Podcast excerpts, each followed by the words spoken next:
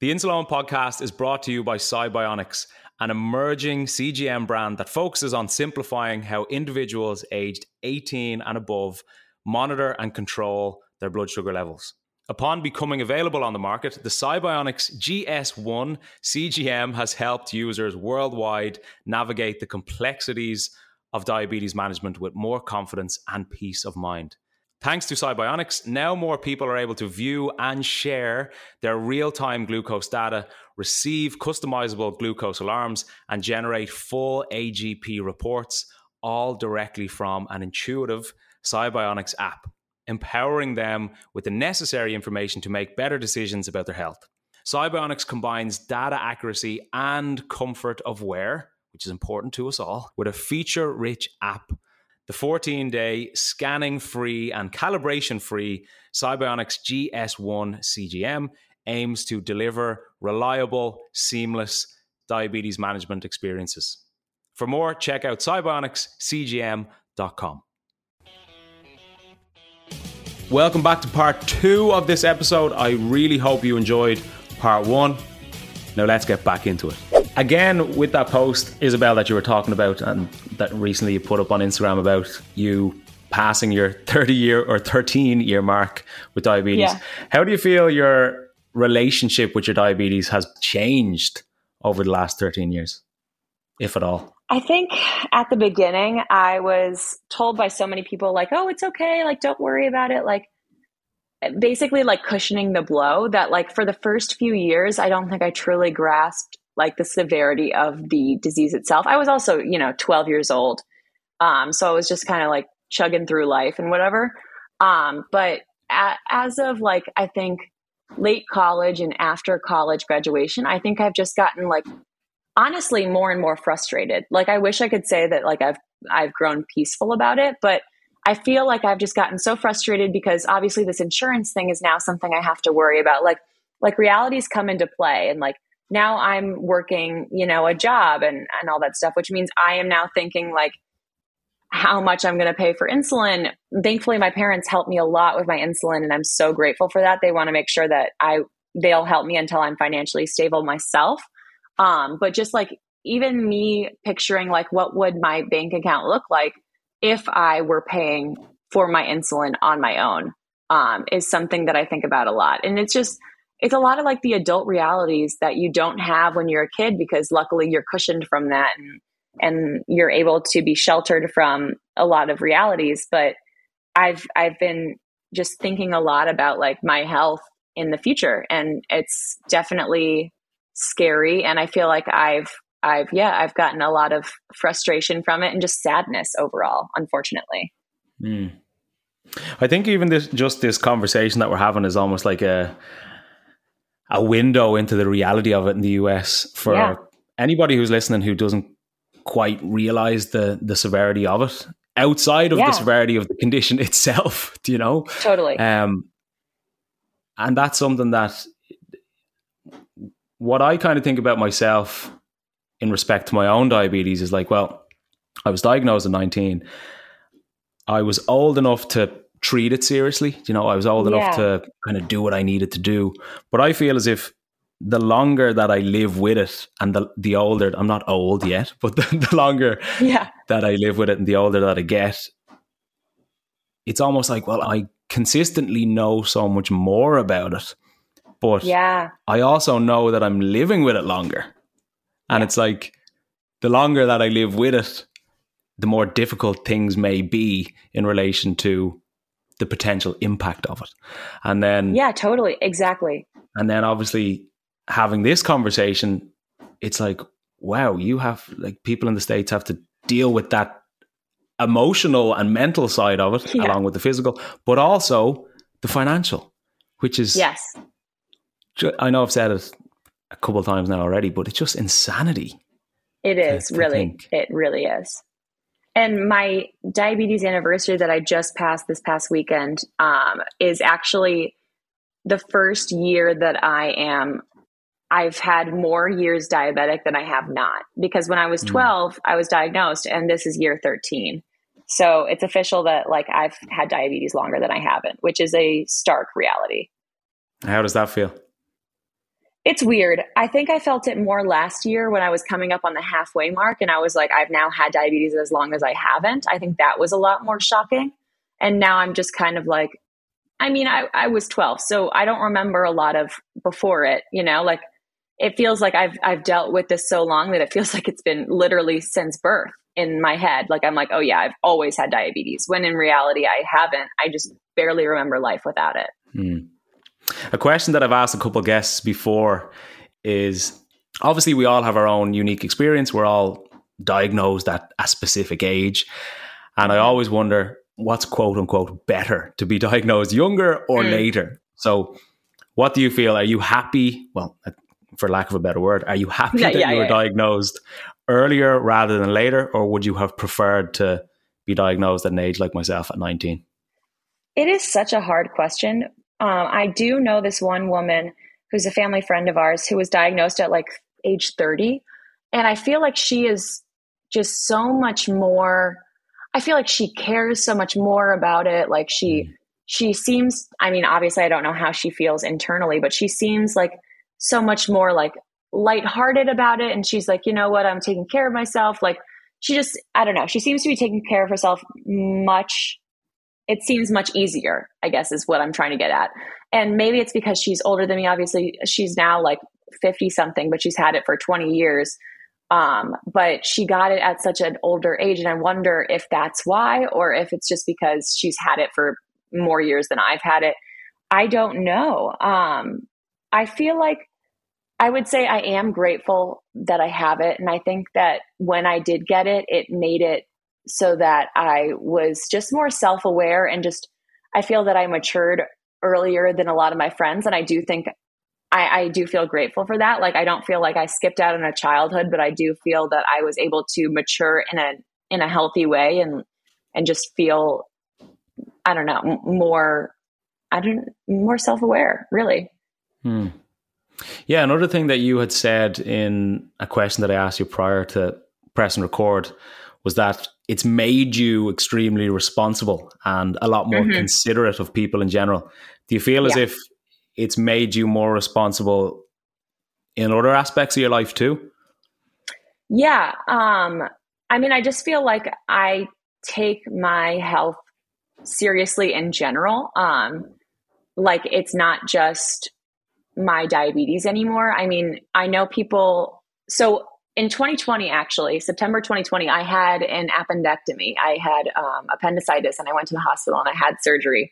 And um, I was actually telling a friend just one month prior, I was like, you know what? I've recently had like a really irrational fear of having appendicitis.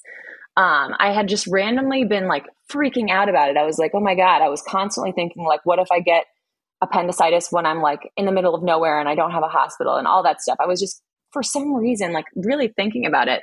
And um, then a month later, sure enough, I got that pain on my right side, and I was like, I think this is it. I go to the hospital, and sure enough, that's what it was. Um, and I think just like I'm just far more in tune with my body, and I just my friend thinks maybe like subconsciously my brain was like, you're gonna get this, like prepare yourself and know the signs. Um, but I also just think that like I am just more responsible. Like I know people who have had appendicitis and they just are like, oh, it's fine. Like it's just a pain, whatever. I'm just going to keep going. And then they let it burst and they have to get that huge scar. And, and it's just far more of a um, important surgery than the one that I had where I was laparoscopic.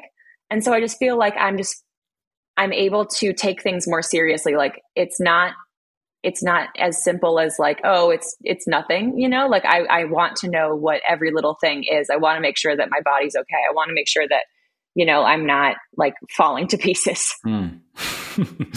that's fascinating you know that, that you yeah. almost had that just that instinct. it was insane and of course it was during covid so i was alone they weren't allowing anyone in the emergency room with me my dad could not come in i was doing all the inpatient the input myself and then i sat in the emergency room for hours. And this was at 2 a.m. And I got the surgery at 8 a.m. So I was in there six hours alone, chilling with the nurses, alone watching the Kardashians on a tiny, crappy TV. It was horrible.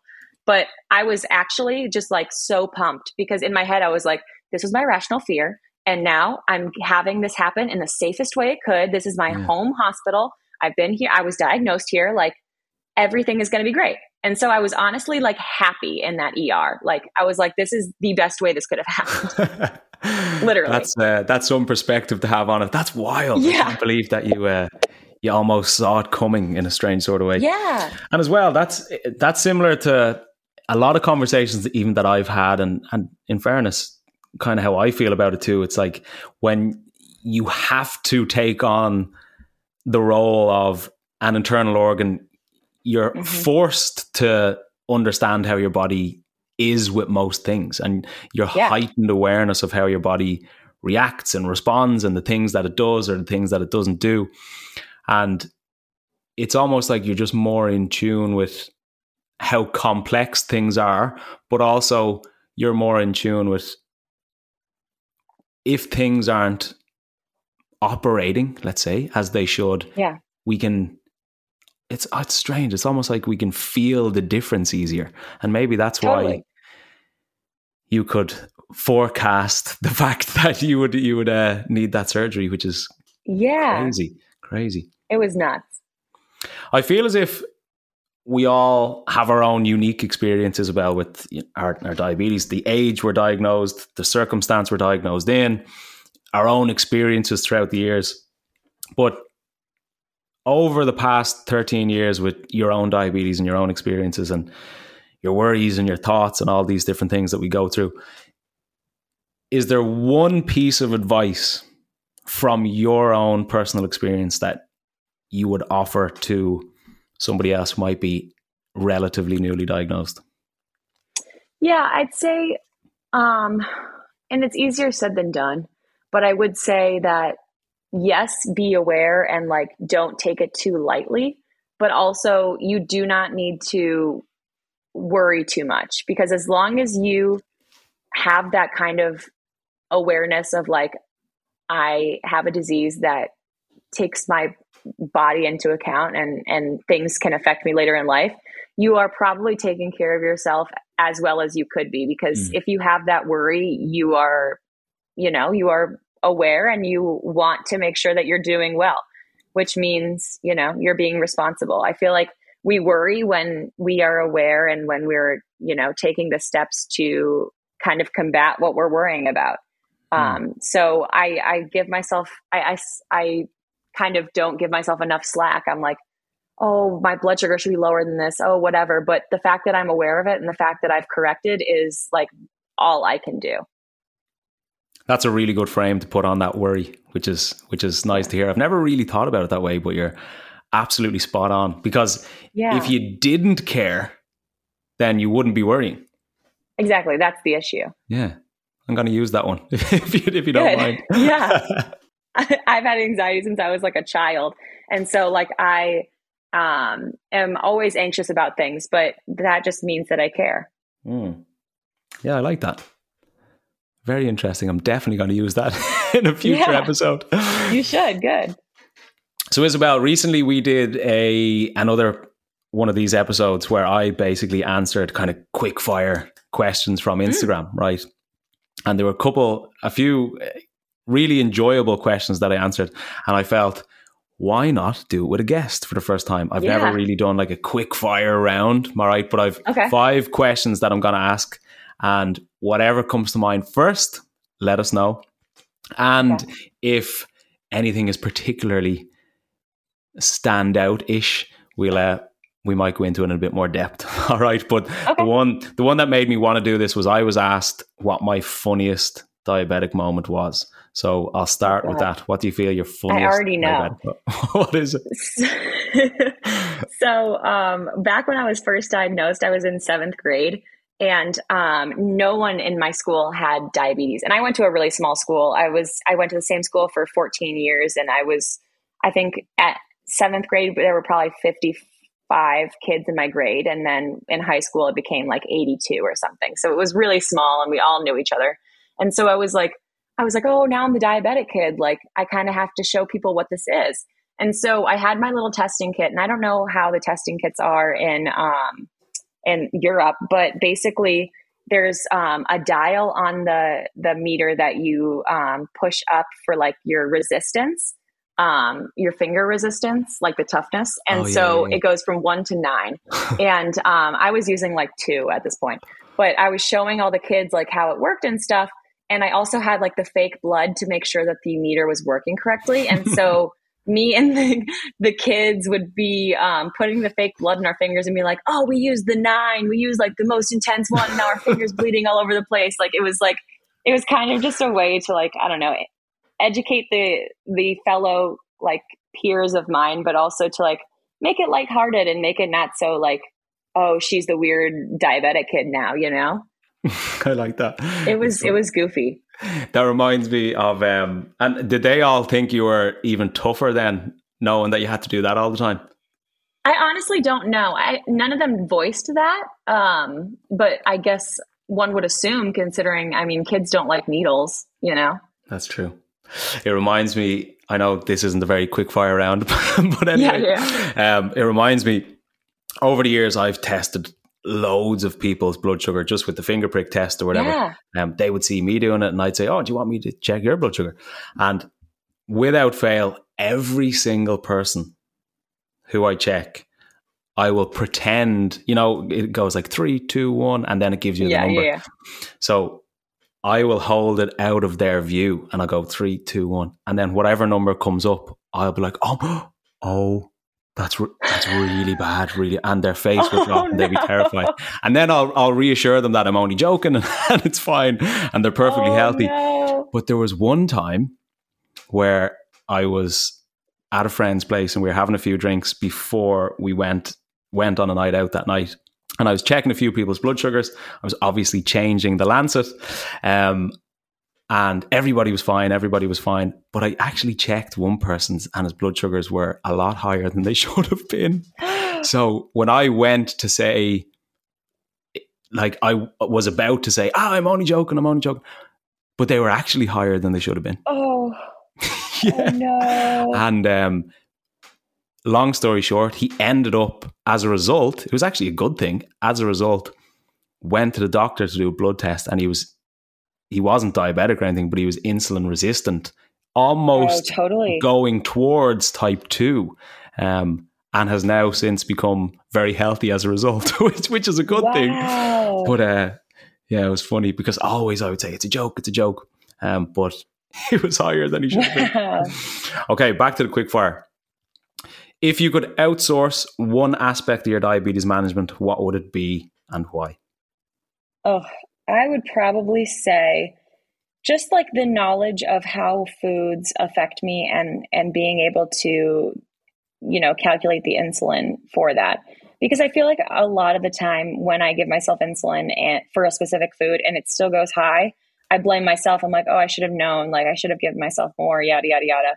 But I think if I were able to outsource that to someone, at least it wouldn't be so much of myself beating myself up. Leads us nicely into question three. Okay, the food yeah. that causes most havoc uh, on your blood sugar and your strategy to try and approach it. So I've been doing a lot of like protein shakes because I've been working out a lot, and that will definitely spike me a ton. Um, that and then I like to eat peanut butters and apple or peanut butter and apples. Hello, oh, and um, that one is definitely um, a spiker because of the you know the fat and the peanut butter. So I would say those two are like the main ones that I eat right now that spike me.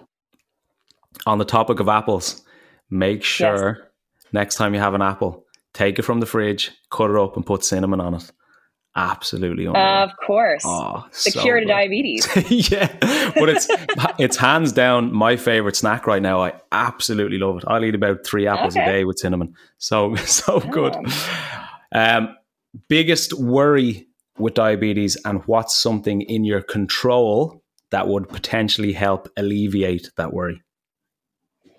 I think my main worry is like either lifespan or just like like uh, the effect on my organs in the future. Mm. Um, and honestly, I mean, like I I I worry about this a lot, but only when I have high blood sugar. And I feel like that's a like a small percentage of my life that I actually do have high blood sugar. It just feels like it's the most impactful and affects me the most. So it's it's the one that stands out. but I am, I would say for the most part, I am in range. And I think just reminding myself, like, it, it, it will pass. It is not your life forever. And this doesn't mean that like you're going to go blind or this doesn't mean that you're going to die at whatever age. Like this is mm. just a blip and you're going to go back into range and it's going to be fine. Love it. It's also important to for all of us to understand that we cannot live with type 1 without having higher low blood sugars. It just doesn't happen. Yeah, it's, exactly. It's part of the condition. Obviously, we want to try and minimize the, uh, yeah. the frequency of them, but they're inevitable. Last one describe your diabetes in three words. Oof. Okay. uh, I'm going to say stubborn. Um, mm, this is hard. Mm, bullheaded. Bullheaded. Yeah. I like that one. Which I guess goes with stubborn. But yeah, whatever. I like that one. I like that one. And relatively manageable. Four words, but I'll accept it. yeah, yeah. We'll say that was hyphenated. Absolutely. Love it. I know we're touching on the hour mark. I know you have work to do today. You've uh, yes, a, enormous brand to keep uh, marketing for, which is, which is unreal. I've one more question for you, Isabel, yeah. and this is one that I always end these guest podcast episodes with. It's quite unusual. We've had a wide variety of responses to it, but okay.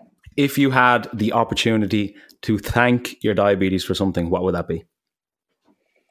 I really think it would just be giving me the self awareness that I have. I feel like I grow th- go through life and I notice how not self aware so many people are.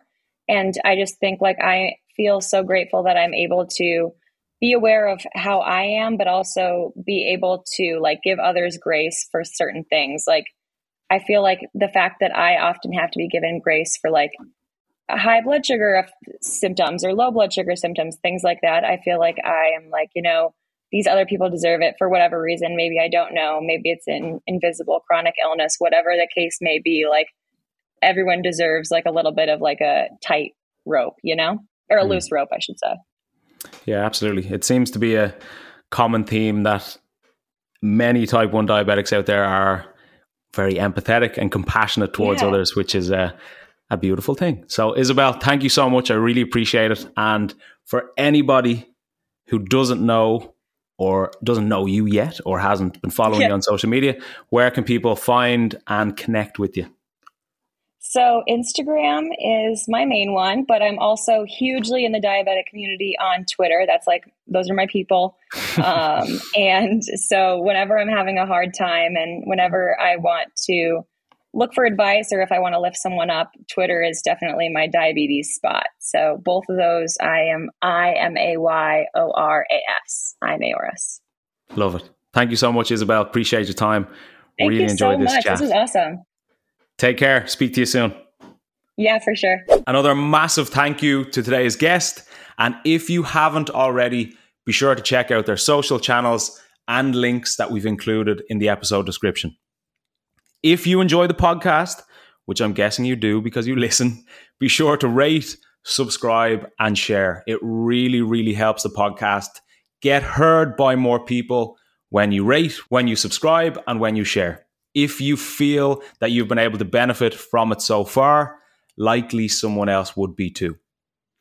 If you have any questions or stories for myself and Graham, please do not hesitate to reach out. We absolutely love getting in the email stories and questions.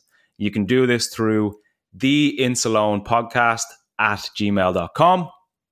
And if you would like to learn more from me, stay connected, or even work with me and other people living with type 1 diabetes, who want to be fitter, healthier, and happier within my Type 1% Better online program. You can message me directly through Instagram or you can fill out an application form through the link in the podcast description. And as always, another massive thank you to you for your time and your ears. We greatly appreciate you showing up each week, time after time, ready to gain knowledge and confidence around your diabetes management. So until next week, have a good day, have a good week, Look after those blood sugars, and I'll chat to you soon. Take it easy.